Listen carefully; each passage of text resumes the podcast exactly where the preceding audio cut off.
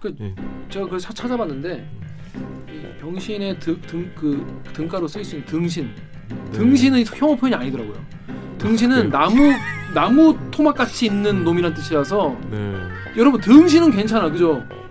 그러니까 이제 욕도 가려가면 써야 되는 시대가 왔다 이거예요. 그거는 욕설이죠. 등신. 그러니까 욕설. 네, 네. 등신 등신은 욕 욕인가? 욕설은 하면 안 되죠. 댓글 읽어주는 기레기 아니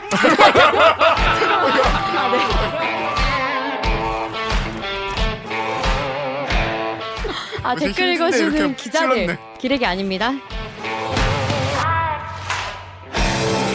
지금 여러분은 본격 KBS 소통 방송 댓글 읽어주는 기자들을 듣고 계십니다. 치료가 필요할 정도로 심각한 대들기 중독입니다. 큰일 났어요. 웃기는 소리. 중독이라니 실화냐? 그러니까 그만큼 중독이라는 거예요. 실화냐? 이게 아니 대화 형 내가 다 하는 거 아니야? 아니야. 이 중, 대기 중독되신 분들 꽤 계세요. 근데 뭐 빠져나올 생각이 별로 없는 것 같아요. 중독이 된 분이 있다고요? 네. 구독과 좋아요 버튼 한 번씩 눌러주시면 감사하겠습니다. 뉴스 기사만 보면은 그냥 어 그런 거구나 하지만 대리기에서 들으면 아 이게 그 얘기구나 하고 고개를 끄덕끄덕끄덕끄덕 하게 되는 아는 만큼 보이는 아뭐 그런 거 되겠습니다. 자 우리가 예전에는 안 그랬는데 예전에는 그냥 자, 자연스럽게 편하게 썼던 말인데 지금은 왠지 그 말을 쓸 때 약간 좀 어? 이렇게 하면 안 되나? 싶은 단어들이 요즘엔 있으시죠. 또 새로운 단어도 생겨나기도 했어요. 그래서 뭐 나도 뭐, 뭐 어디서 쓰는지도 모르고 얘기했다가 그리고 혐오 표현이라 가지고 또 뭐 유튜버들 사과 영상 올리고 죄송합니다 몰랐습니다. 그런 네. 경우도 많이 있죠. 그런 거 오해 받아 가지고 또 음. 계시고. 그래서 이게 우리가 한번 이게 어떤 이거 주로 혐오 표현이라고 많이 얘기를 하는데 그 이런 혐오 표현을 우리가 다 뭐 쓰지 말자. 아니면 뭐 이런 거는 왜 써도 되는 거 아니냐? 뭐 기준이 없어. 그래서 이게 우리나라 우리 지금 사회의 삶에 어떻게 지금 들어와 있고 어떤 표현을 우리가 혐오 표현이라고 할 수 있고 그거를 어, 우리가 안 쓰고 좀 건강한 대화 소통을 하려면 어떻게 되는지 요거를 취재해 본 요런 계기를 준 기사 시사기획 창이 나와서 여러분과 한번 이야기를 해보려고 합니다. 농담이었다고요? 이게 이게 바로 이게 이게 바로 혐오 표현이다 말이요. 라는 기사를 쓴 시사 제작 2부의 송영국 기자 모셨습니다. 안녕하세요. 안녕하세요. 자기 소개해 주세요. 네, 시사기획창에서 일하고 있는 기자 송영국이라고 합니다. 미나리 이후 처음이신가요? 그렇습니다. 그렇습니다. 네. 제, 제 아이템으로 불러주신 적은 이번이 처음입니다. 아 정말요? 자주 모였어야 되는데. 왜 그랬어요? 네. 혐오 팬데믹이라는 네. 제목으로 예. 지금 보신 분도 많이 계실 거예요. 그 혐오 표현 체크리스트를 제작을 했는데요. 그 이제 방송의 화면상으로는 다 담기 어려우니까 아, 인터넷 홈페이지에 서비스를 지금 현재 했습니다. 네. 이게 영상으로는 물론 영상이 더 잘 전달되는 것도 있지만은 이런 건 내가 좀 하나하나 좀 꼼꼼하게 좀 체크해 보면서 생각해 보면서 볼 만한 거는 또 영상보다는 또 이런 네. 텍스트 매체가 더 좋으니까 그런 걸 쓰셨는데 자 일단 이게 사실 하도 이제 이제 인터넷상에서 넷상에서 이른바 뭐 혐오 표현 이런 게 너무 많아가지고 이제는 음. 이게 너무 뭐랄까 피로감도 많이 느끼고 사람들이 그죠. 네. 네. 그래서 또 아니면 뭐 자기는 그냥 뭐 별 생각 없이 말했는데 이게 왜 혐오 표현이냐, 어? 음. 오버하지 마라 이런 분도 많이 계시고 그래서 음. 손영국 기자 같은 경우에는 이거를 이제 시사기 차에서 긴 시간을 들여가지고 긴 호흡으로 한번 쓰신 거 아니겠습니까? 네. 왜 음. 혐오 관련된 어떻게 내가 언론에서 이런 음. 거를 쓰시기로 마음 먹으셨는지 구, 일단 궁금해요. 대들기 나오려고? 성공! 불러주실까봐. 빠밤. 계속 질문하는데 입술 떨리시더라고. 그 얘기 하려고. 농담이고요. 네. 이 댓글을 많이 보시잖아요. 아, 저 너무 많이 보죠. 네. 제일 전문가실 것 같은데 아, 어떤 혐오적인 많이 겪었죠. 그래서 지금 우리 사회가 좀 굉장히 분노와 증오와 부정적인 감정들이 너무 만연해 있는 거 아닌가. 음. 그런 것들에 대해서 안타까움을 느끼고 계시는 분들도 너무 많으시고 어, 길거리에서 나가서 저희가 시민 인터뷰해 보면 어, 사람들의 말이 너무 무서워졌다 이런 말들 하시는 분들 굉장히 많으세요. 음. 그래서 이것이 도대체 왜 이런 것이고 어, 어떻게 하면 좀 혐오로부터 우리가 멀어지는 세상으로 나아갈 수 있을지 고민이 좀 많이 됐고요. 음. 그런데 우리 지금 현재 우리의 세상은 SNS에 의해서 어, 우리 부정적인 감정, 어떤 싫은 감정, 어, 분노의 감정 이런 것들을 쉽게 꺼내놓게 됐죠. 그리고 그것들을 나와 다른 생각들을 아주 쉽게 확인할 수 있게 됐는데 그것이 소통은 되지 않아요. 음. 내 것만 노출시키는 거고 내 것만 이제 분출하는 것이고 그것을 어떤 협의점을 찾기 위한 장치 플랫폼은 없잖아요. 음. 근데 내 것을 그냥 꺼내 놓기는 너무 쉬운 플랫폼은 많고 어, 그러다 보니까 저 사람은 나랑 다르네 하면서 집단 극화 그러니까 어, 이쪽 집단끼리 예, 뭉치고 이쪽 다른 집단끼리 또 뭉치고 서로 극과 극이 되는 현상이 더욱더 심해지는 어, 그런 기술적인 환경 속에서 우리가 살고 있는 가운데 그런데 아, 지금 우리의 경제적인 어떤 삶의 모습 조건이라든지 처한 우리의 모습들은 어, 너무 힘든 사람들이 많잖아요. 그래서 어, 제로섬 게임의 세상 속에 살아가고 있다라는 인식을 너무 쉽게 많이 받게 되고 어, 내가 어, 내 몫을 먼저 차지하지 않으면 이 몫을 남들한테 뺏길 거야 아, 라는 인식이 너무 강해지게 만드는 그런 세상 속에서 살고 있다 보니까 음, 그러면 민주주의 작동이 되게 어려워지는 거거든요. 우리 같이 권리를 같이 상승시키는 것이 민주주의가 발전하는 거라면 어, 이쪽의 권리가 높아지면 내 쪽의 권리는 낮아질 거야라고 만약에 생각을 한다면 민주주의가 성숙해지기 어려운 거잖아요.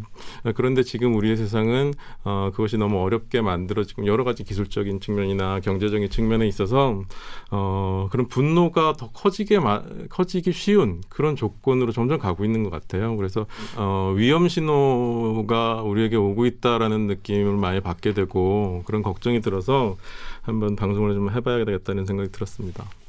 사실 대들기라는 이 프로그램의 이제 취지 자체가 네. 이제 기자와 악플러. 네. 기자는 악플러를 혐오하고, 근데 악플다는 분들은 기자를 기레기라고 하고 혐오하는 네. 그런 상황에서 뭔가 네. 소통의 어떤 공간을 좀 만들어 보고 싶다. 음. 그래서 댓글로 지적받는 부분을 기자가 설명을 하고, 네, 예, 그렇죠. 뭐, 또 기자들의 속 얘기를 또 유- 유튜브로 통해서 들으시고 네. 그런 공간을 만들고 싶어서 이제 만든 음. 거거든요. 그래서 선배가 지금 말- 하신 말씀에 굉장히 좀 동의하는 편인데 그 일단 혐오라는 어떤 용어 정리부터 하고 넘어가야 될것 네. 같아요. 그런데 네. 전 제가 먼저 말씀을 좀 드리고 싶은 게 음.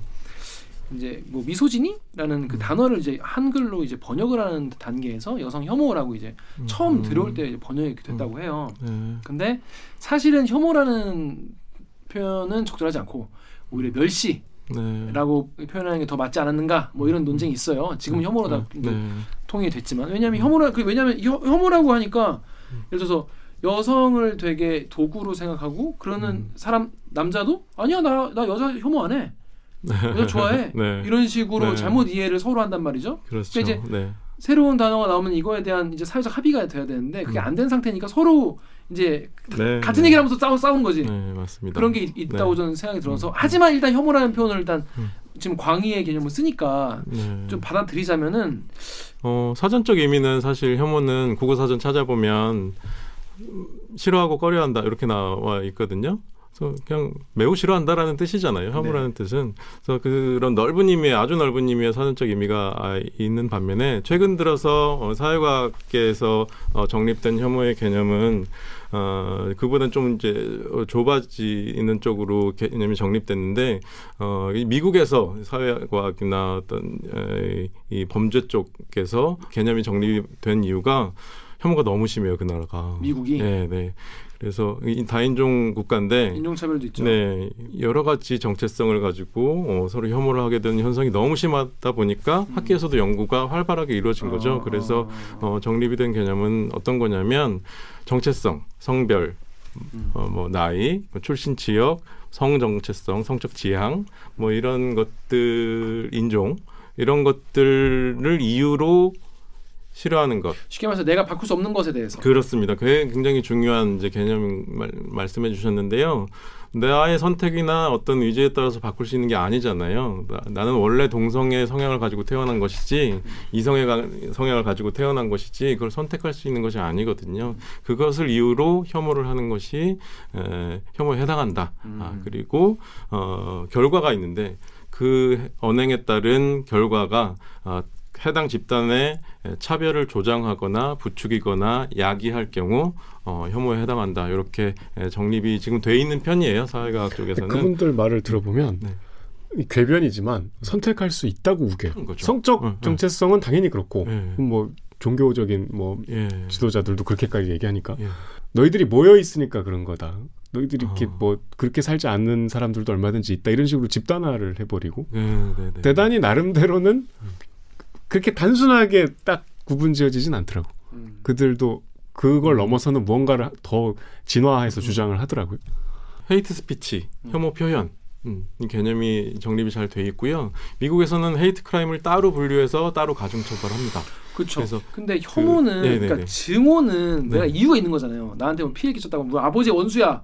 네. 뭐 그러면 네. 증오하는 건데 네, 혐오는 네. 그냥 벌레 봤을 때 느낌? 네, 어, 네, 너무 네. 싫다. 약간 이런 거기 때문에 네. 오히려 우리가 음. 누군가 이제 이제 어떤 정, 없는 정체성의 어떤 집단에 대해서 내가 음. 막 막연히 이제 싫어한다는 건 혐오가 더 맞는 표현이긴 한 것 같네요. 네, 그렇습니다. 예, 정확히 지적해 주셨고요. 반론하는 줄 알았더니 아니 아니 맞다. 맞네요. 맞네요. 그뭐 벌레를 봤을 때 혐오스러운 거 음. 이게 본성적인 측면하고 지금 우리가 이렇게 공동체를 이루어, 살, 이루어 살아가면서 어, 사회 속에서 형성된 혐오는 또 어, 잘 구분해서 볼 구분해서 또는 연관지어서 볼 필요가 있는데 아무튼 출발점은 그거죠. 일단 싫어. 음. 일단 뭔가 꺼려져. 음. 네, 예, 시끄럽고요. 정리를 해보자면은 본인이 그러니까 일단 사람을 대상으로 하는 거니까 일단 본인이 바꿀 수 없는 정체성을 이유로 집, 그 집단에 대해서 어, 차별적인 결과를 낳을 수 있을 있는 그런 네. 어, 말이나 이런 생각을 공공연하게 밝히는 것 이런 거지 네. 혐오 발언이나 네. 이런 거로 할수 있겠죠. 네이버에 스토어등님이 야 선 넘으면 쳐 맞는다는 걸 깨닫게 해줘야 된다 이렇게 내가 말했었는데 이게 왜 혐오 표현이냐? 네. 그러니까 사람들이 이게 내가 하는 말이 혐오 표현인지 잘 모르는 경우가 네. 사실 많이 있고 네. 그것 때문에 나는 사실 뭐 별 악이 없었는데 왜 예민하게 반응하냐 이런 분들이 많이 있습니다. 네. 자 일단 그런 예를 들어서 그런 예가 어떤 게 좀 있을까요? 오늘의 중심 주제가 될 것 같은데 처음 맞는다는 걸 깨닫게 해줘야 하면 이거는 폭력을 조장하는 거니까요. 음. 폭력을 정당화하는 발언이 될 소지가 높으니까 매우 혐오 표현이다라고 말씀드릴 수 있을 것 같고요. 아, 처음 맞는 게 물리적인 의미가 아니라도 그 처음 맞는다라는 말에 포함된 혼나야 뭐 이런 예, 건데 처음 맞는다는 말에 포함된 폭력적인 의미를 우리가 용인했을 때 메타포라고 하더라도 예, 용인했을 때 어. 우리는 폭력에 대해서 덜 민감해지죠. 폭력에 대해서 둔감해지면서 우리 사회가 어, 약자에 대해서 아, 어, 약자에 대해서 어, 저지르는 어떤 혐오라든지 모욕이라든지 이런 것들에 대해서도 둔감해질 음. 결과를 초래할 수 있기 때문에 매우 조심해야 되는 말이죠. 그 비유적 표현이라 하더라도 네. 그거는 폭력이 동반되는 그 어휘 안에 예, 범주 안에 있으니까요. 예, 조심해야 될 것 같습니다. 또, 또 어떤 우리가 잘 모르고 표현하는 그런 게 어떤 게좀 뭐 이번- 예를 이번 조사를 예, 통해서? 저희 홈페이지에 여러 가지 예시를 들어 드렸는데요. 운전하는 거 보니까 김 여사네. 음, 뭐 그런 이거는 뭐 사실 예전에는 거의 네. 농담같이 많이 네, 하긴 네. 했었던 것 같아요. 라고 하면 중년 여성이라는 정체성, 그 사람이 바꿀 수 없는 정체성을 이유로 운전을 못하고 예의 없게 한다라는 예, 편견을 조장을 하는 음. 것이죠.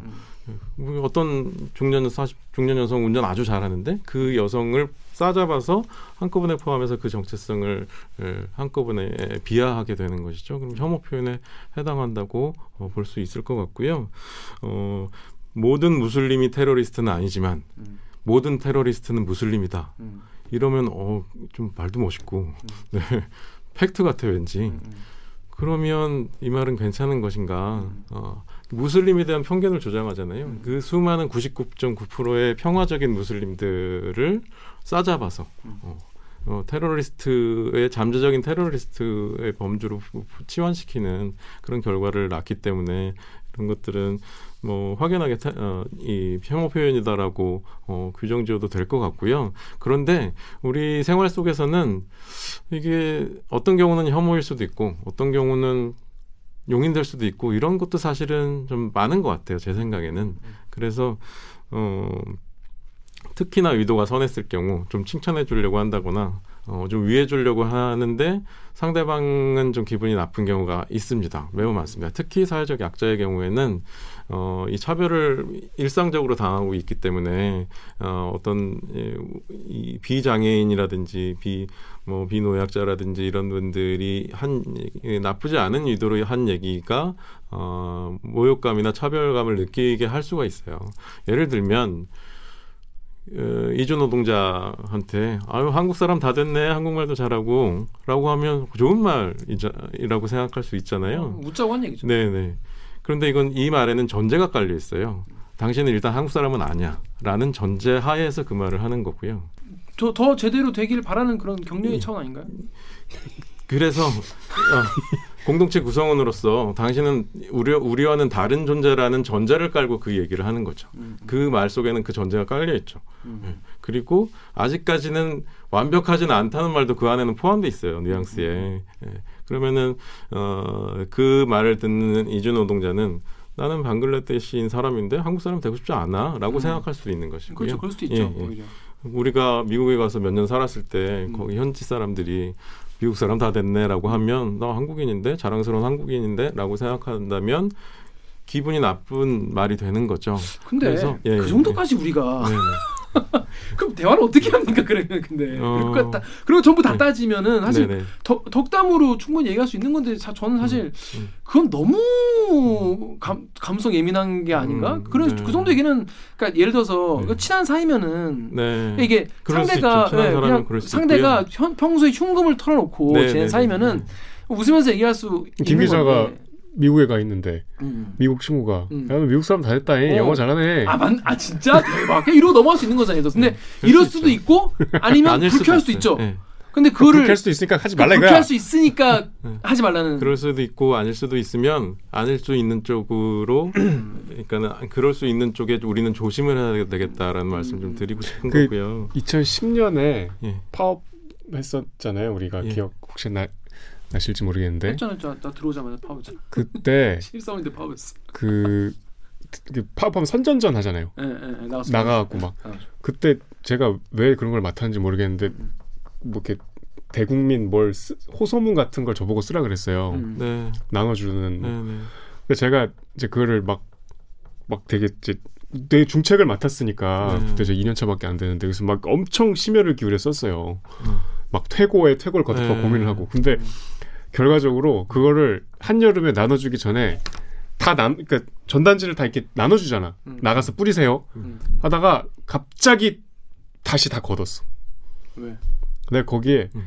우리는 그러니까 기자들이 반성하는 글이었는데 우리는 눈먼 장님이었습니다. 아이고, 네, 네, 네. 귀가 있어도 예. 들리지 않는 그- 소경이었. 뭐 이런 뭐 이게 뭐가 있었어. 네, 아, 기억나요. 2010 년에? 네, 기억납니다. 아, 선배 네. 기억나요? 네, 네, 네. 아, 그래갖고 그다 걷어 들었어. 그래서 내가- 아이고. 아차 싶. 그러니까 그때 처음 알았어요. 아, 그 그거는 사실 아. 내, 내 입장에서는 음. 성경의 아주 그냥 관용구 네, 같은 음, 그 뭐- 하긴 2010년에는 조금 구약에 나오는 그냥 정말 우리가 수거 외우듯이 쓰는 음. 그런 나는 어리석었다 이거를 극, 좀 이렇게 극단적으로 예. 표현한 건데 음, 그때 이제 그걸 발견하신 분이 지금 사장님 되신 네. 김희철 선배가 어, 감수성이 예민하시네요. 어 이렇게 네. 스레빠 끌고 지폐 뒤에다가 야 이거 이거 해갖고 네. 그때 아 총체적인 반성을 했었어요. 아, 네. 어. 그런 거 아닐까요? 음. 그래서 뭐 이제 의견을 주셨습니다만 이것이 혐오 표현이다라고 단정 짓기는 저는 어렵다고 보고요. 다만 차별적인 인식이 될 수 있다라고 음. 생각합니다. 차별적인 이주노 노동자에 대한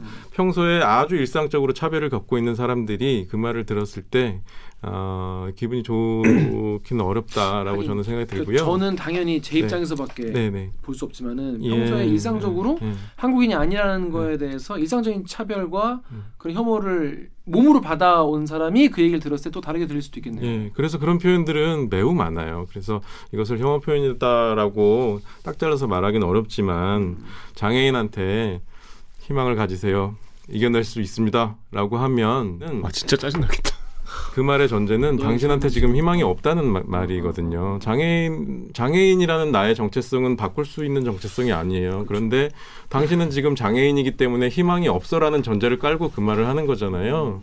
그러면 불쌍하게 여기는 거죠. 그렇습니다. 그 여기 저희 그 체크리스트에도 동등한 인격체가 아닌 보호나 동정의 대상으로 묘사하는가 거기에 해당하면 혐오 표현일 수 있다 이렇게 체크리스트를 제작한 교수님들께서 이제 합의해서 이렇게 제작을 한 건데 그런 경우에는 우리가 매우 조심해야 되겠죠. 그래서 네. 어, 여러 가지 어, 뭐 그런 사례들은 사실 너무 많고 많고. 지금 뭐뭐 한두 네, 시간 동안 그 얘기만 그러니까. 해도 되는데요. 맞아요. 아니 나는 그런 뜻으로 한 얘기가 아니고 너무 그치. 잘해보자고 잘 그치, 그치. 좋게 지내보자고 한 얘긴데 그렇지 그런 거에 상처받으면 또 본인이 예, 도 상처받아. 예. 그래서 어, 예를 들어서 이렇게 제가 앵커를 살짝 툭 쳤어요. 저를. 예, 뭐 친, 친하게 지내자고 예, 툭 예, 쳤어. 예, 예. 그러면 뭐 잘못 큰 잘못이 아니잖아요. 그쵸. 뭐 다치지도 않았어요. 예. 그런데 지금 갓 태어난 아기를 같은 강도로 음, 음. 좋은 의도로 툭 쳐서 음. 떨어졌다고 생각하면 음. 그러면 매우 큰 죄, 죄가 될 수. 있죠. 그래서 따라 봐야 되는 그래서 어, 잘못의 크기는 의도의 크기가 아닌 결과의 크기로 우리는 따져봐야 된다. 피해 크기를 예. 피해의 크기로 따져봐야 된다라고 음. 어, 좀 정리를 드릴 수가 있을 것 같고요. 그래서 예를 들면 남성 중심적인 어떤 조직이 있다면 거기서 어, 여- 여신급 미모라고 외모를 평가하는 말을 좋은 의도라고 했을지라도 외모를 평가하는 말이면 어, 나- 남성 중심 사회에서 남성 위주의 인식 속에서 의사결정이 이루어지는 조직에서 외모를 어, 다른 성별을 외모로 평가하면 어, 주류 남성들은 업무 위주로 평가하고 능력 위주로 평가하고 이, 이 여성은 어떤 뭐 다소곳한 태도라든지 외모라든지 이런 것들에 의해서 어떤 평가가 어, 영향을 미치고 이럴 가능성이 매우 높거든요. 어, 그래서 어, 그런 말도 우리는 좋은 의도라 할지라도 음, 다르게 생각해봐야 된다 이런 말씀을 드릴 수 있을 것 같습니다. 지금 한국 언론 제가 한국 언론의 의사 결정에 대해서 예전에 음. 한번 칼럼, 칼럼에서 읽었는데 정말 지금까지 계속 기억에 남는 게 뭐냐면 지금 모든 대한민국 언론의 이른바 데스크 부장들은 네, 스카이 네. 서울대 고대 연대 나온 네. 50대 남성이라는 거예요. 음. 그래서 사실은 여러분은 지금 스카이 출신의 50대 남성의 눈으로 시, 세계를 네. 보게 되는 거랑 마찬가지다. 네, 언론을 그렇게 해서 본다면 네, 예, 네. 그래서 그런 거는 좀 앞으로 고쳐야 될 것 같다는 생각이 들고 소지가 많이 있습니다. 예. 그리고 제가 지금 방송 시작할 때 한번 말씀을 드렸어야 되는데 제가 오늘 이 방송을 준비하면서 내가 어떤 마음가짐으로 이거를 해야 될까 막 네. 별생각 다 했어요. 왜냐하면 어려운 문제고 이 이슈 자체가 싫으신, 싫으신 분도 계세요. 그리고 네. 생각이 완전 다르신 분도 계실 수 있어요. 왜냐하면 이 이슈가 생, 어, 우리 삶에 들어온 지 얼마 안 된 이슈라서 그래요. 이게 불과 몇년 네. 사이에 불거진 네, 때문에 네, 네. 사회적 합의나 수기 같은 게 사실 좀덜된 음. 과도기적인 상황이기 때문에 얼마든지 저희의 생각에 대해서 뭐 욕을 하셔도 좋고 음. 뭐 비판하셔도 좋아요. 근데 저는 일단 오늘은 뭔가 어, 오히려 혐오를 좋아하는 사람 네. 입장에서 뭐 방송을 한번 진행해 볼까 그런 생각도 했어요. 네. 근데 오히려 제 생각에는 음. 이게 내, 내 입장을 생각해 보니까 저는요 한국에서는 네. 물론 미국에 가면 내가 이제 소수죠 동양이니까 그렇죠. 인종차별 네. 받을 수 있지 네. 하지만 여기서 내가 남성이야 네. 그리고 이성애자야 네. 그리고 정규직이야 네. 게다가 노인도 아니고 난민도 아니고 유가족도 아니란 말이에요 네.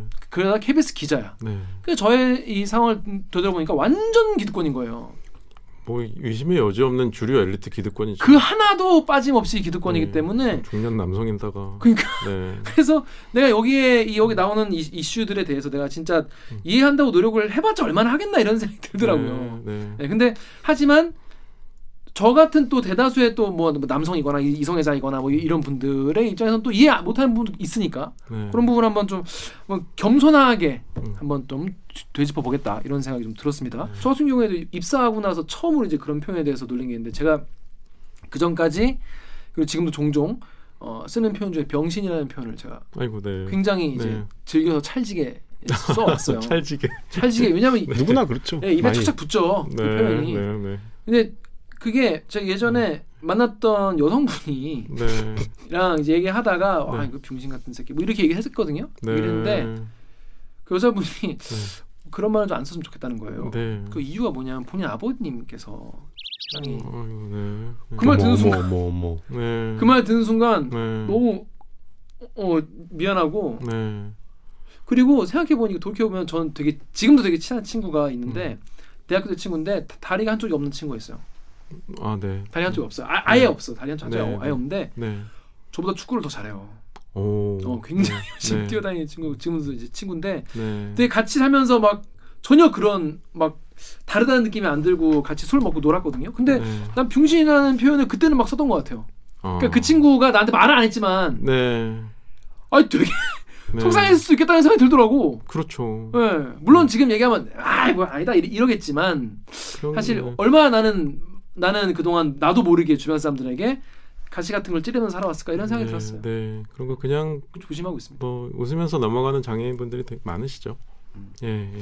근데 그것도 이제 장애인분들 입장에서 이걸 내가 하나하나 또 그렇죠. 문제 삼으면 또 네, 어, 저 네, 사람이 어떨까라는 예, 생각도 하, 드, 예. 드시니까 그러시겠죠. 그런 게 익숙해졌다는 것 자체가 그렇기 때문에 비장애인이 조심해야 되는 음, 거예요. 그 장애인분이 에, 그렇지 않게 생각하 설사 그렇게 생각하지 않다 하더라도 음, 주류의 위치에 있는 사람이라면 그런 걸 조심해야 음. 에, 소- 일종의 폭력이라면 그것이 폭력으로부터 멀어지는 사회로 가려면 어, 비장애 인 주류에 있는 사람들이 조심해야 음. 마땅하다고 생각합니다. 정혁 교수님 DC 인사이드 그 네. 읽어주시죠. 이 아이디가 또 정윤석열?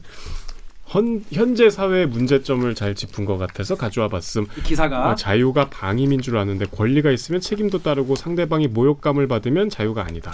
많은 분들이 뭐 동성애에 대한 예를 들어 예전에 퀴어 축제 같은 걸 얘기할 때 네. 주로 니네가 나와서 행사하는 것도 자유지만 음. 내가 니네 보기 싫다고 욕하는 것도 내 자유다. 네. 이게 이제 가장 그 대꾸를 이루는 가장 많이 사용되는 어 네.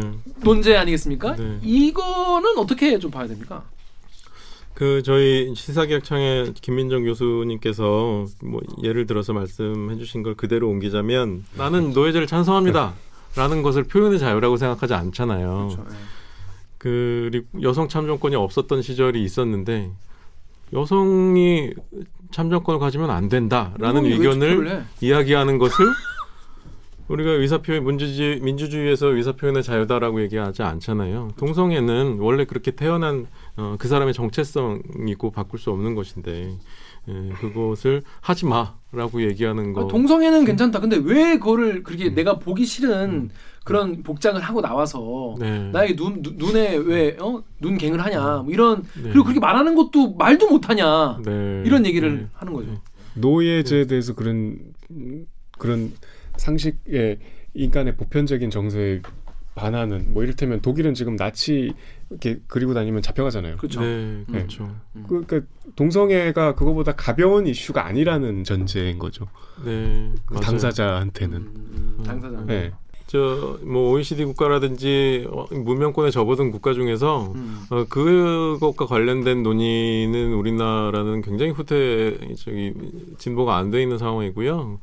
뭐 역사적으로 우리는 이 차이코프스키 음악을 듣고 미셸 푸코의 철학을 바탕으로 어, 사상이 발전해 왔고 동성애자들이 이루어낸 업적 위에서도 많은 부분 우리가 아, 그렇죠. 현- 현재 살고 있어요. 근데 저는 근데 그 네, 댓글 쓰는 네. 분들의 입장은 좀 이해가 돼서 그래요. 어. 왜냐면 내가 그걸 봤을 때 내가 보기 싫고 음. 애들이랑 같이 보면 너무 이게 막 너무 뭐랄까 막 되게 성적인 제, 막 제품들 나와서 뭐 팔기도 하고 옷도 되게 야하게 입고 음. 막, 그막 하니까 이게 자기는 너무 볼 때 내가 너무 불쾌하다. 네.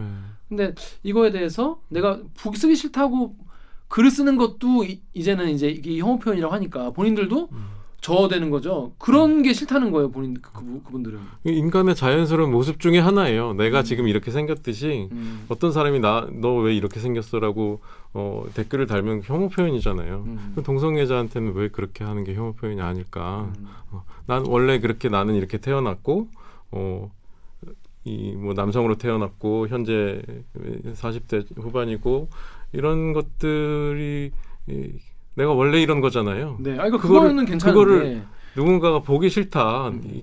너꼴 보기 싫다. 그나 내가 보이는 곳에서 사, 사라져라. 이렇게 생각할 라고 수 있지 하면? 내 존재가 부정당하는 거잖아요. 서울 광장에서 이성애가만 존재해야 된다는 집회를 했을 때 음, 음, 그거를 하지 말라고 음. 하면은 이상하잖아요. 이상하죠. 네. 음, 음. 어, 어떤 사회 주류에서 이룬 이, 그 구성원이 한 잘, 어떤 잘못을 했다고 쳤을 때 그 사람이 예를 들어서 중년 남성이기 때문에 그 짓을 했어라고 생각하지 않아요. 그, 음. 그 개인이 어떤 잘못을 했어라고 생각하지. 음, 음. 그런데 어떤 경우에서는 쟤는 여자니까 그랬겠지라는 음. 편견에 휩싸이게 돼요. 음, 그런 게 혐오죠. 음.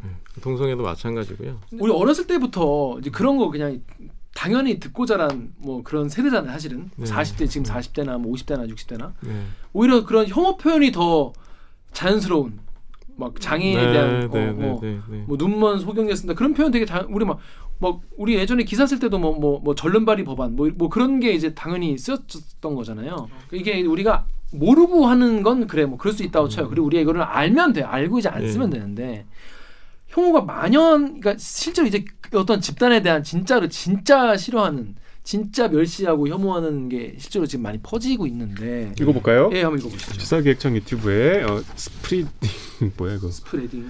스프... 혐오가 만연한 이유. spreading. 혐오는 가장 손쉽게 공감할 수 있는 정크푸드 같은 것. 익명의 오프라인 커뮤니티 시대에서 혐오는 자극적이라서 내 불만을 쉽게 긁어준다. 혐오를 보면 아닌가요? 오프라인 커뮤니티래. 익명의 온라인 커뮤니티겠지. 아무튼 제가 읽고 있잖아요. 죄송합니다. 혐오를 보면 내가 공감하게 되고 맞는 말이라고 느낀다. 커뮤니티 커뮤니티별로 집단력을 키우게 되고 필터링이 없다면 커뮤니티 바깥의 현실 사회에서 개인 속에서 쌓인 혐오가 표출되는 것이다. 존중하다 보면 나만 호구되는 사회라서 또는 좋게 말해서는 내 목소리를 들어주지 않는 사회라서 피해 의식이 커진 사회에서 자연스럽게 반대급부인 혐오가 강해진다.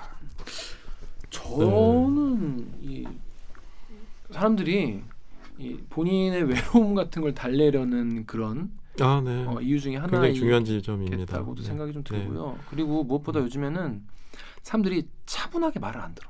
네. 상대의 말을 차분하게 듣고 네. 있는 게 고통스러운가 봐. 긴 글을 그럴 읽기도, 시간이 없어. 어, 긴 글을 읽기도 힘들어하는 시대잖아요. 그 아까 외로움 말씀하셨는데 굉장히 중요한 지점 음, 짚어주셨고요. 어, 지금 많은 분들이 외롭잖아요. 지금 주변에 사람이 없어서가 아니고 SNS도 나를 외롭게 만들고요. 음. 뭐다 뭐 잘 나가는 것다 같고, 행복해 보여. 예, 행복해 보이고 나는 내 처지는 그렇지 않은데, 예. 예. 내 현실은 시궁창인데. 어, 그내 나의 어떤 현실은 그- 그렇지 않은데 이 사회 주류들은 이 사회 엘리트들은 전혀 다른 삶을 살고 있는 것만 같고 음. 그리고 어떤 어, 재화나 어떤 이- 이득이나 권력 같은 것들이 어, 특정 집단에게만 집중되고 어, 어, 부익부빈익빈이라는 말은 너무 식상할 정도로 어, 엘리트 독시 사회가 계속되고 그래서 많은 다수가 외로움을 느끼고 있거든요. 그래서 외로운 마음은 배, 뱀을 본다라는 말이 있어요. 어 뭐야 여기 문 예. 멋있다. 외로운 마음은 뱀을 본다. 어. 그래서 뱀을 보는 건 경계하고 혐오하는 거잖아요. 어. 외로울수록 어, 나를 도와줄 사람이 없어요. 그러니까 사회적으로 나, 아, 누군가 나를 도와줄 사람이 없고 내가 어떤 어려움에 빠졌을 때 에, 나는 그것을 이겨낼 수 없는 힘든 마음일 때 더 경계를 하게 돼. 음. 요 그래서 어, 나와 다른 것을 볼 때 일단 음. 어, 거부하게 되고 음. 나와 같은 편인 것 같은 사람만 어, 같이 예, 의사소통하게 되고 마음에 어, 여유가 없다는. 예, 예, 예. 그런 것들이 점점 더 심해지죠. 지금 불평등이 점점 더 심해지고 있고 어, 불평등 지수를 곡선으로 나타내면 이렇게 올라가고 있거든요. 음. 지금 한국 사회가 미국 사회랑 비슷한데 유럽 사회는 조금 덜 완만하게 올라가고요. 미국 사회나 이제 한국 사회는 매우 가파르게 올라가고 있는데 그런 거하고 매우 연관이 깊죠. 혐오의 현상이 더 확산되는 것하고 어, 불평등, 어떤 사회적 고립 이런 것들하고 어, 굉장히 에, 큰 연관관계를 갖고 있다라고 말씀드릴 수 있고요.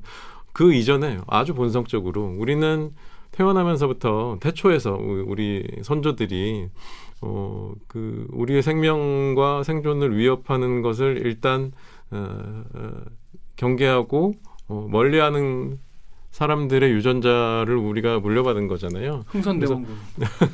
그래서 일단 세국 어. 뭔가 위험해 보이거나 달라 보이거나 낯선 것은 일단 좀 경계를 하고 네. 해야 내 생존의 위협을 받지 어, 않을 우리뿐이 것 아니죠. 전 세계에 네. 다 그렇죠. 이 모든 생명체는 음, 거의 음, 파충류 이상의 모든 생명체는 음. 이 편도체에서 어, 도파민이 나와서 그렇죠. 낯선 것을 봤을 때 일단 경계하고 보는 게 당연한 것이 어떤 음. 뭐 벌레를 봐- 본다든지 날 해칠지도 모르니까. 네네 그렇죠 네. 저뭐 배설물 같은 거 봤을 때 네. 나에게 병균이 옮긴다든지 네. 그런 아주 자연스러운 거예요. 네, 전 약간 자연스러운 게 아닌가 근본적이- 싶어요. 근본적이고 자연스럽고 네, 네, 네. 그게 있어야 우리가 생존할 수 있어요. 그렇죠, 또. 그렇죠. 지금까지 그렇게 예, 살아왔죠. 예, 예. 그런 이유로 음, 우리는 일단. 쉽게 흑백 논리에 빠집니다. 음. 일단 먹을 수 있는 것과 먹을 수 없는 것. 음. 어, 어. 그리고 저 어떤 동물체가 다가, 다가오면 나를 해치는 존재인가 아니면 우리 편인가. 음. 그래서 네 편 내 편 편가르기를 아주 쉽게 하게 되고 그런 본성적인 이유로 인해서 음. 우리는 어 자칫 잘못하면 음. 어, 문명과는 먼 편가르기 사회에 빠질 수 있게 되고 어, 그런 건데요. 그것을 최근에는 어, 이용하는 세력이 있는 것 같아요. 그렇습니다. 정치적으로. 그러니까 제가 이거 네. 방송 이거 준비하면서 생각한 게 아니 오히려 혐오하는 게 자연스럽긴 하겠다 이런 생각에 전 도달을 했어요. 그러니까 그냥 냅두면 혐오하게 되는 거야. 네, 네, 네. 근데 우리는 그럼 왜 혐오하지 말아야 될까라는 이제 고민까지 갔거든요. 근데 그거는 사실은 여기서부터는 이제 사회 우리는 사회를 이루고 문명화된 사회에서 그렇습니다. 뭔가 이 사회적 약자와 보듬어서 같이 살아가는 더불어 사는 사회이기 때문에 인간이기 때문에 그렇습니다. 어떻게 보면 인간의 조건이 아닐까? 네, 만약에 예, 좀 그런 생각이 들더라고 이게. 네, 그러니까 혐오하는 게 뭐 싫은 게 당연한 거 아니야? 이렇게만 생각하는 걸 냅두면 네. 그건 그냥 동물이랑 사실 방치하면 야만으로 가는 거죠. 그렇죠 야만으로 가게 되지 않을까? 음, 그러면 네. 그렇다면 뭐가 필요할까? 결국 이거는 언론과 교육을 우리가 받아야 되는 뭐 알아야 되는 게 아닐까 이런 생각까지 네. 가게 되는데 방금 송영욱 기자가 말한 것 같이 요런 얘기 있습니다. 시사기획창 유튜브에 Investor Insight 2님께서 살기가 팍팍하니까 여유가 없어지고 심리적으로 많이 불안한 거다. MMO호님이 문제는 더 심각해질 것 같다. 기후 위기, 식량난, 빈부격차, 세대 갈등, 사회 변화, 냉전 시대, 개인주의 등 단절의 시대가 왔다. 네. 꼭 같은 생각을 많이 하시나 봐요. 네. 정치적 이용에 대한 이야기도 나왔습니다. 안 그래도 일상생활 하는데 불편함이 있었는데 코로나로 인해 더 힘들어져서 나온 게 아닐까 싶다.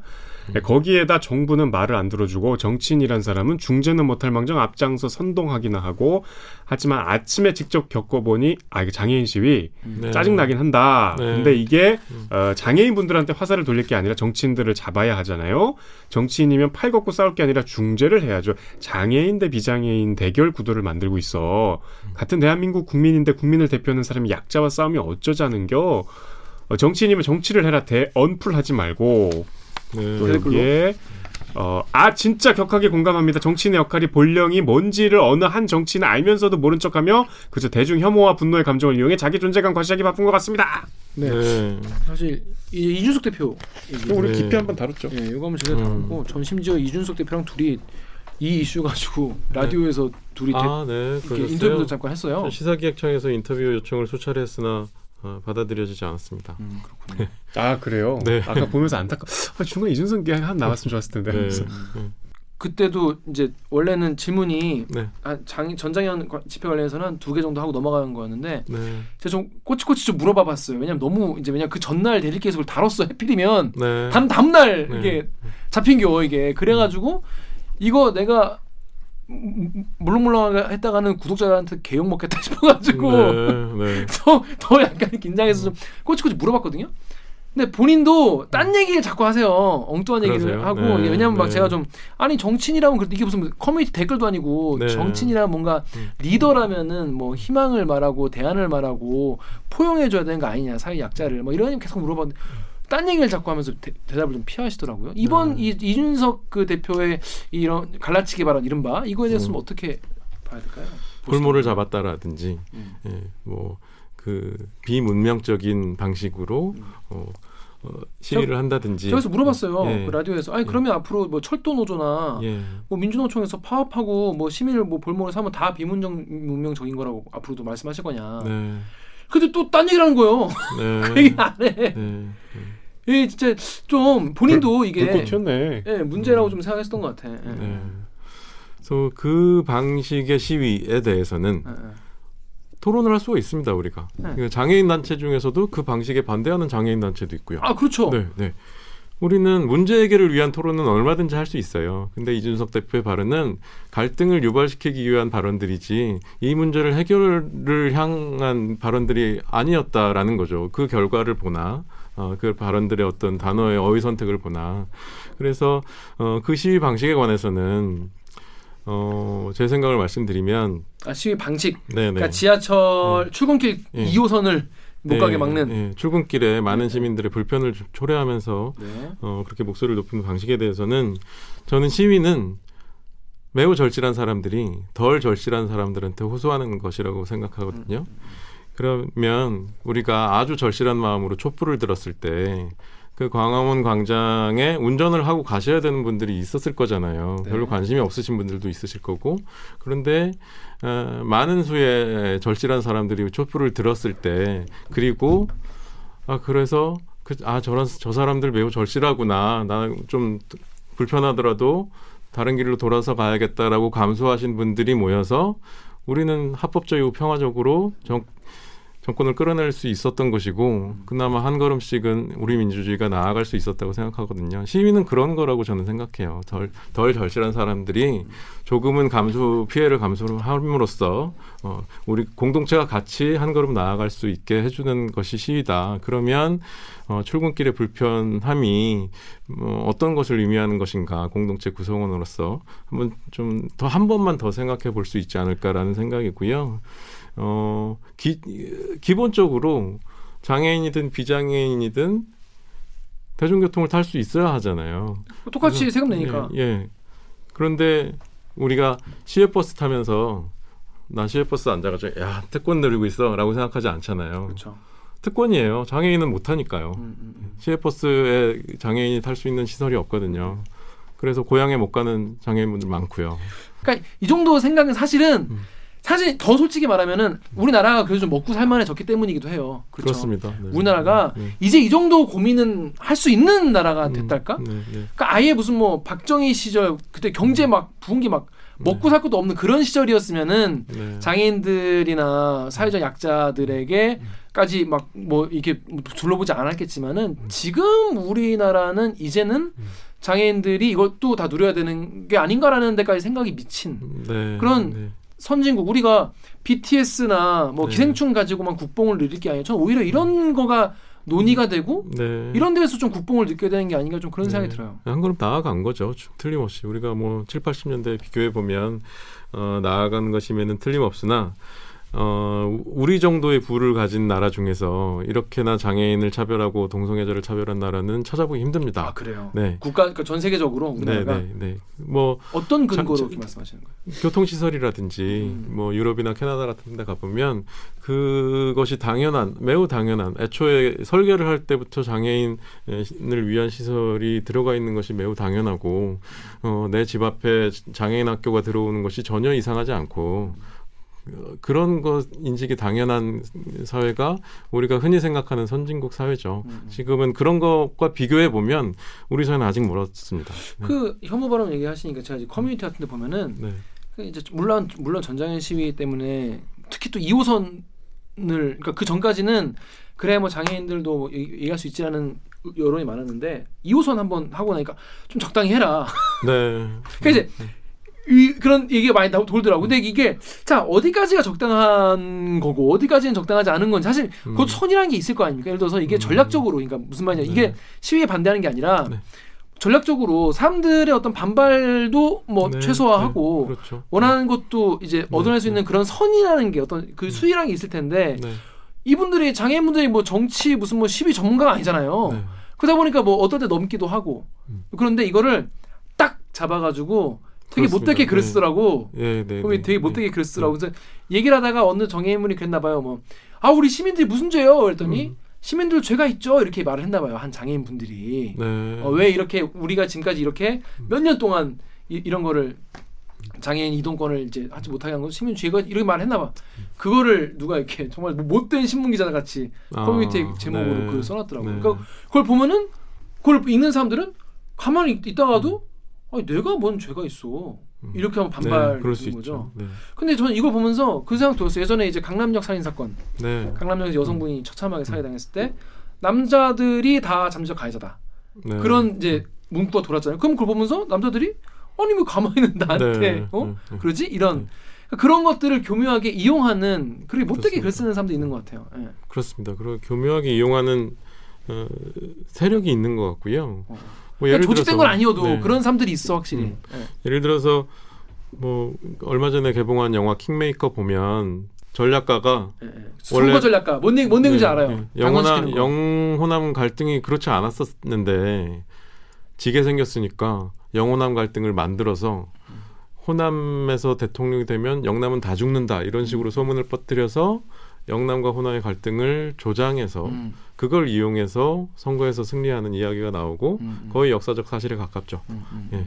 갈등을 이용하는 정치인들이 확실히. 있, 고 나치 나치 역사적으로 네. 나치 네. 유대인 혐오를 네. 이용한 거 아니겠습니까? 트럼프가 그렇게 해서 대통령이 됐고요. 트럼프도 그- 그거는 트럼프는 이제 뭐 히틀러까지 뭐 아니지만 연구자에 의해서 정설이 된 어, 면이고요. 음. 그렇다면 지금 이런 전장현을 둘러싼 논란 속에서 누가 이익을 얻었는가를 좀 잘 볼 필요가 있을 것 같습니다. 누가 이거였습니까? 기사화가 굉장히 많이 됐죠, 그분이. 음. 네. 근데 이준석 대표는 이 전장현 시위뿐이 아니라 그 전에도 남녀 갈라치기로 이제 그렇습니다. 그 대선에서 이제 그런 이제 의혹 의혹 네. 도 많이 언론으로 받았기 때문에 네. 이게 사람들이 아 저 사람은 또 의뢰 갈라치기 하는 사람이구나라고 네. 이제 네. 빨리빨리 좀 파악을 하는 것 같아요. 음. 자 그런데 이런 댓글도 많이 있었습니다. 여기 옹수옹수님 댓글 읽어주십시오. 어, 또 시사기획창 유튜브에요. 옹수옹수님이 장애인 시위를 혐오랑 엮는 건 좀 그렇다. 물론 장애인 시위를 비판하는 과정에서 혐오자들이 등장한 것도 맞지만 사람들에게 계속 불편함을 끼치고 있는 것에 대해서만 비판하는 사람들이 훨씬 더 많은데 장애인 시위 비판 이꼴 혐오자처럼 묶어서 무슨 말도 못하게 입을 막으려는 사람들이 많아요. 네. 저는 이 말도 납득이 돼요. 네. 네. 아니 무슨 말도 못하게 하고 아니 취지는 동감한다니까 네. 하는데 왜 이거에 대해서 그냥 나 오늘 너무 불편했다 늦었다 이게 시위가 방식이 좀 이런 거 말고 딴 거 하면 안 되냐 이런 네. 불평도 못하냐 그런 말씀 입에 하실 수 있죠. 어, 입에 네. 재갈 물리는 거 아니냐 네. 이런 이런 그런- 지적도 있었습니다. 그런 불평도 하지 말자는 취지가 아니고 네네. 예, 한번 더 생각해서 아까 제가 말씀드린 예, 뭐 절실한 사람이 하는 시위에 대해서 정말 절실한 사람은 왜 그렇게 시위를 할 수밖에 없는 것인가에 대해서 공동체 구성원으로서 한 번만 더 생각을 해주십사라는 말씀을 드리게 됩니다. 저는 이런 시위 에 대한 어떤 관용이나 이런 네. 시위를 우리 시, 시민들이 받아들이는 것 자체가 네, 그게 진짜 사실은 진짜 문명화된 좀 더 나은 선진국으로 가는 네, 이 우리가 경제 규모는 굉장히 세계적으로 네. 높아졌지만은 네. 어떤 사회나 민주주의나 아니면 뭐 이런 거에 대해서는 지금 뭐 다른 어떤 음. 진짜 원래 잘 살던 나라들보다는 좀 부족한 게 사실이지 않습니까? 매우 부족합니다. 매우 부족하지 네, 않습니까? 그래서 그런 거를 좀 우리가 좀 어, 갈 수 있다. 좀더 어, 시민 사회의 성숙 이런 생각을 좀 하는 것도 네. 필요하지 않나 이런 생각 들어요. 전장현 씨의 직접적인 피해자였거든요. 어, 저 도봉구 사는 사람 네. 저같이 이렇게 도심에서 좀먼 예. 지역에 살면 네, 이렇게 전철이 이렇게 출근 시간 되면 대단히 난감해요. 저는 음. 그때 930 전화 연결 못할 뻔했어요. 어, 그러니까 저도 송 선배랑 똑같이 생각하는데도 그 순간에 엄청 화나더라고. 요 네, 네, 그러니까 네. 이게 전철을 이용해야 될지 말아야 될지 매일 고민되는 거야. 오늘 시위를 하면 내가 또 늦을 거니까. 네. 그러니까 이런 생각할 지점들도 충분히 공감을 하면서도 네. 생활인으로서의 불편함을 네. 뭔가 혐오에 둔감한 걸로 매도하는 것도 매도 당하는 네, 거. 네. 약간 서운해. 너무 속상해. 이 논란을 이렇게, 음. 이렇게 흑백으로 오히려. 쉽게 네. 치환하면 안 네. 되죠. 전 그게 네, 참 그럴 수 있어요. 예, 예. 예. 네, 이게 뭐냐면 말씀이시고요. 우리가 특히 이제 예전에 여혐 논란 있었을 네, 때 네, 네. 충분히 여성의 입장을 생각해 볼 의사가 있는 남성들까지 네. 다 한남충 취급을 하면서 아예 공론의 장으로 들어오지도 못하게 하는 분들도 많이 네. 네, 네. 근데 서운하더라고. 그러면 안 되죠. 그- 그러면 안 되는 것 같아. 네. 그러니까 이것도 마찬가지인 것 같이. 토론을 해야죠. 음, 그 그러니까 뭐 그 선을 누가 좀, 음. 좀 그거 좀 좋겠어. 네. 이렇게 하면 안 된다. 정현옥 기자는 그때 그렇게 그 심지어 뭐 930 뉴스에 전화 연결을 만약에 못했더라도 이 어떤 경제적으로 보나 크게. 무슨 삶에 대단한 어떤 손해를 보지 않아요. 잠깐 지적받겠죠. 그러니까 네. 지- 정말 지당하고 맞는 네. 말씀인데 네, 네. 그 생활인의 초조한 와중에 네. 귀에다 대고 네. 너는 지금 큰 이거는 설득력이 없죠. 그 순간은 예, 예, 예, 예. 그 즉각적인 감정도 지극히 정당하죠. 예. 예. 그래서, 그래서 그, 그 전철 안에 타고 계신 분 중에 얼마나 힘드신 분이 많겠어요. 아니 뭐 장례식 가던 분도 우리- 계셨다니까. 예. 자기 어, 어, 예. 어머니 뭐 가시다 민중 이런 뭐 분도 그런 계시고. 그게 그 톡 튀어나와서 그것만 또이 그러니까. 뭐 비난의 대상으로 이렇게. 이렇게 되는 건데요. 음. 그런 힘드신 분들의 입장을 같이 이해를 하면서 우리가 논의를 해야죠. 당연히. 이게 전장현 시뿐이 아니라 네. 대구의 이제 이슬람 사원. 저희가 네. 뭐 한번 이제 지역 이제 그, 그 지역에 있는 기자랑 또 전화 인터뷰를 하면서 네. 대리기 한번 네. 다룬 적 있어요. 네. 근데 현장에 계신 주민분들이 실제로 힘들다는 분도 음. 계시더라고요. 이게 거기서 뭐 아침 기도를 한다거나 네. 뭐 모여가지고 뭐 이렇게 뭐, 힘- 뭐 냄새가 풍긴다거나 아니면 음. 뭐그 건물에 관련된 뭐 이슈도 있고 뭐 실제로 음. 그분들 굉장히 불편한 분 음. 그 이슈가 있었는데 이것도 이제 어, 어떤 게 힘드신 거예요? 일단 네. 아잔이라고 스피커로 크게 울리잖아요. 음. 그거를 되게 새벽 시간에 이렇게 네. 짧은 간격으로 울려서 네. 그러니까 그 너무 이렇게 좀 주민들 사이에 이렇게 갈등의 골이 깊어졌더라고요. 네. 그렇게 좀 볼륨을 조절해 달라거나 뭐, 네. 뭐 이런 합리적인 요구도 어. 안 들어주니까 이제 음. 무조건 이슬람 혐오라기보다 네. 네.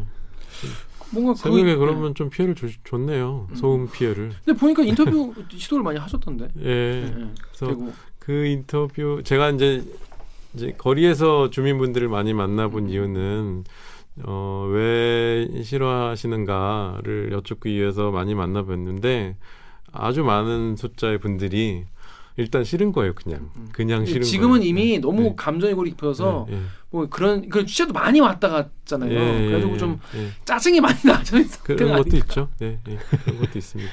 시사기 차에 나오죠. 네가 와 살아봐라 이런 말씀을 하시던데 사실 이게 뭐 사실 그 정도면은 뭐 음. 무슬림에 대한 혐오도 물론 있겠지만은 그보다는 뭔가 실상 내 생활이 불편하다. 네. 어, 그런 좀 내용이 좀 있지 않았나. 음. 근데 그걸 그렇게 얘기하는 거를 음. 이제 뭐 무슬림 혐오로 몰아가는 건 아닐까? 그러니까 이게 어려운 게 그런- 그때 우리도 똑같은 얘기 했었는데 음. 우리가 이제 즉 80년대 막 교, 이민 간 분들 네. 많이 나오는 그 애환 중에 하나가 김치찌개 끓이면 막 옆에 네. 미국에서 네. 와갖고 막 항의하고 된장찌 된장 니네 아시아 이 쓰레기 같은 음식 빨리 근데 낯선 그, 냄새죠. 그렇다고 내가 이거를 안 해 먹어야 되나 그럼? 김치도 못 먹나? 네. 근데 또 냄새가 나서 불편한 것도 이질적인 음식이니까 네. 사실이고 네. 그참 힘든 것 같아요. 네, 네, 그래서-. 다만 어, 무슬림이라는 이유로 일단 판단 내리고 그 판단에 의해서 이유가 들어오는 경우가 더 많은 것 같아요. 음. 뭐 그런 경우도 예, 많이. 예, 예. 그래서 근데 아까 말씀하신 대로 일단 낯선 거에 대한 일단 거부감, 네, 뭐 공포 같은 게 있을 수 있고 또 무슬림에 대한 또 이제 또 공포가 있지 않습니까? 뭐 테러를 한다거나 뭐 여기 뭐 한국에 오신 분들이 그럴 리 없겠지만 그러니까 이제 우리나라가 조나단 같은 경우에 네. 콩고 출신의 그 흑인 친구 네, 지금 그 친구가 완전히 완전히 좀 연예인 같이 활동을 하면서 그러니까 나는 그게 계속 생각났어요. 저는 되게 좋아하거든요. 걔 구독도 하고 나단이를 너무 저 팬인데 네. 네. 뭐 좋은- 너무 그 좋은 것 중에 하나가 조시로 나, 그 나단이가 고등학 그러니까 암살 개그 시작을 고등학교 때 했잖아. 음. 그 자기가 이렇게 찍어요. 고- 음. 친구들 놀리게 음. 저 어떤 친구예요? 그러면 밝은 친구예요. 그럼 내가 어두운 줄 알았어요. 뭐 이런 개그를 근데 음. 그때 친구들 반응이 너무 착해. 음, 음. 네. 뭐- 막 얘 조심해야 된다 그러고 막 이러고. 음, 그러니까 저는 거꾸로 네. 뒤에 드리려 그랬는데 음. 이제 선배 그, 그 방송을 저는 한 시간짜리 보면서 물론 너무 메시지도 좋고 시의적절하고 다 좋지만 너무 이- 우리의 대한민국을 너무 디스토피아로 그린 게 아닌가. 네. 학교에서는 이미 학생들이 음. 그렇게 인종에 대해서 편견 없이 어울리고 있고 물론 다 네. 그렇진 않겠지만 네. 그리고 이제 거기 독일 사례 나오잖아요. 네. 네. 그막 이제 그 무슬림 친구한테 너뭐 라마단 기간이니 뭐 이렇게. 근데 지금 대학교들 무슬림 무지하게 많거든요. 네. 네. 그러니까 대학생들은 이미 그러고 있어요. 우리도. 네. 네. 네. 그게 뭐 대, 독일은 이렇고 우리는 어우 야 저 테러리스트 이러지 않아요 전혀. 네. 네. 네. 그러니까 맞습니다. 네. 대한민국이 그렇게까지 네. 그막 암울하고 막 뭔가 음. 이게 차별과 혐오가 만연한 사회는 음. 또 아닌데 네. 그러니까 너무 우리를 비하할 필요도 없을 것 같아요. 좀 과도기 네. 같다는 생각이 좀 많이 맞습니다. 들더라고요. 네, 네. 그래서 이런 과도기일수록 네. 이런 언론을 많이 보고 그러니까 네. 우리가 이제는 이게 여러분 이게 혐오하고 무서워하는 게 사실 자연스러운 거예요. 정상이라는 표현보다는 자연스러운 것 같아요. 그래서 음. 그렇기 때문에 더 우리가 이거에 대해서 한 번 더 고민하고 음. 좀 일부러라도 좀 이렇게 이제 좀 찾아보고 좀 그래야 되지 않나 이런 생각이 드는데 그 또 이런 의도가 있는 게 아니냐 이런 댓글도 있어요. 네이버의 Q1 Q8님이 야, 이게 어, 우연히 여자랑 중국인 혐오 단어만 많이 나온 거 아니냐 선배 그 여기 네. 기사에 음. 또 아, KBS 뉴스 사이트에 비전님이 글쎄 이것저것 다 지적하면 좋은 사회가 되는 거야? 올더 헉슬리의 멋진 신세계라는 소설이 생각나네요. 이것도 규제하고 저것도 통제하면 과연 멋진 신세계가 펼쳐질지. OTTO님이 아 가르치려 드네. 네. 그러니까 가르치려 드네. 어? 킹 받네. 네. 꼴 받네. 이런 댓글 되게 많았어요. 아, 또 역시 언론이니까 또 가르치려고 든다. 어? 근데 이 가르치려 드는 것에 대한 거부감 또뭐 이해는 해요. 당연히 왜냐하면 고등학교 이후로는 사실 누가 가르치는 건 사실 좀 짜증나죠. 근데 이제 요즘에 너무 배워야 될 게 너무 많다 보니까 음. 피로감을 호소할 수 있다고 봅니다. 저는. 아니 아까도 얘기했지만 아 이것도 하지 마 저것도 아니고 말을 어떻게 하나 아까 제가 음. 얘기하다가 미친놈 막 이런 표현을 쓰- 미쳤네요 이렇게 하는데 네. 사실 미쳤 미쳤다는 표현 쓰면 안 된다는 거이고 왜냐하면 음. 정신 그 질환자들 비하 발언일 수 있다는 거예요. 네. 이렇게 하면은 쓰지 바보냐? 그거 그거 쓰지 말아야 너무 많으니까 네. 어느 순간부터는 이게 저도 음. 아, 아 그래 그건 쓰지 말아야지. 어, 쓰지 말아야지.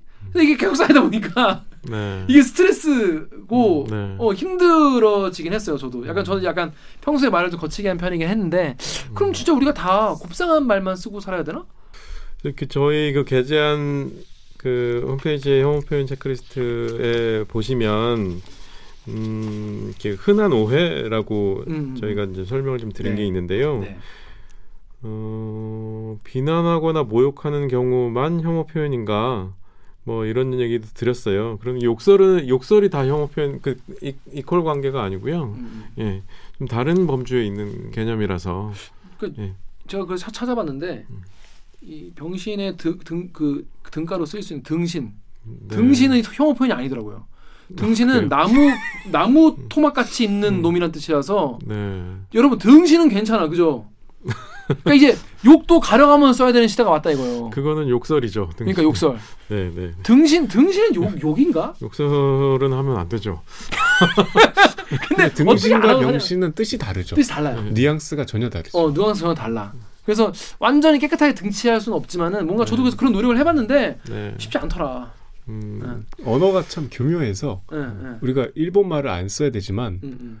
이빠이 따라 많이 따라 음. 이거랑은 느낌이 다르잖아요. 아, 예. 착착 붙죠. 그러니까 이게 참 이빨이라는 표현 일상에서는 잘안 써요 요즘엔. 아, 예를 들면 음. 그 음. 좀 이게 참 일상에서 어렵긴 꺾어. 한데 어 그래도 이제 송 선배는 이렇게 생각하실 것 같아요. 그거를 부, 무감각하게 쓰는 사람의 불편함과 음, 당사자의 불편함을 음. 네, 비교 형량해 보면 어느 쪽이 더 불편하겠냐 이렇게 음. 생각하시겠죠. 네, 맞습니다. 근데 전 약간 뭐랄까 좀 칭얼대고 싶달까? 네, 예. 그만해. 왜냐하면 우리 방송을 보시는 분들도 다 정말 마- 고운 말만 쓰고 살면은 좋겠지만 사실 쉽지 않, 아- 않기 때문에 음, 그래서 저는 좀 그런 생각이 들었어요. 이게 정말 진짜 문제 있는 단어부터 안 쓰는 버릇 같은 걸 좀 들어보면 어떨까. 그리고 네. 평소에 그런 거에 대한 뭔가 어, 의식 같은 거를 좀 음. 하려고 노력을 하면서 네, 얘기를 하고 그래도 내가 뭔가 잘 모르는 사람, 이 사람의 배경이나 이 사람의 어떤 이런 거잘 모르는 사람이랑 얘기할 때는 아예 그런 거를 영으로 만들려고 노력을 하는 게 서로 상처를 안 주려고 하는 게 아닌가 그- 그런 네, 생각은 네. 했습니다. 그래서 그런 고민을 하시는 분들께 어, 두 권의 책을 조- 소개시켜드리고! 싶습니다. 네, 듣다 보면 궁금해지고 보다 보면 책을 결국 사게 만드는 독서 책 읽기 권장 방송 네. 책 읽어주는 기자 둘을 하고 있는 입장에서 네. 두 권의 책을 네. 추천해 주시면 저희가 잘 한번 알려드리도록 하겠습니다. 김원영 변호사가 쓴 실격당한 자들을 위한 변론. 실격당한 자들을 위한 변론이라는 책. 장애인 변호사이신데요. 본인이 어, 장애인이세요? 네네. 네. 어, 평소에 어떤 이제 감정을 당하고 사는지 음. 예. 그런 것들을 아주 섬세한 감각으로 써 음. 내려간 책이고요. 네.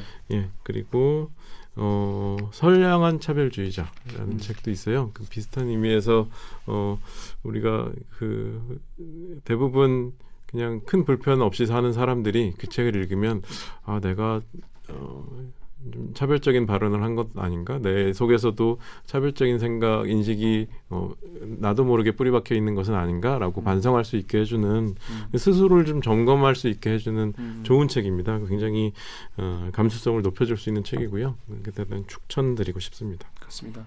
음. 사실 우리가 얘기할 때 한 번 더 생각하고 그리고 욕할 때 한 번더 걸러보고 이제 그런 건 사실은 엄청나게 큰 수고로움을 다르죠. 동반하지 않잖아요. 음. 음. 근데 네. 이제 하고 안 하고 다르죠. 그래도 네. 그래서 그래서 그리고 하지만 그런 얘기를 들었을 때 그 당사자나 그 어떤 음, 당사자 뭐 관련된 분 같은 경우에 입을 마음의 상처와 그런 것들이 계속 누적적으로 돼서 쌓였을 때 그런 음.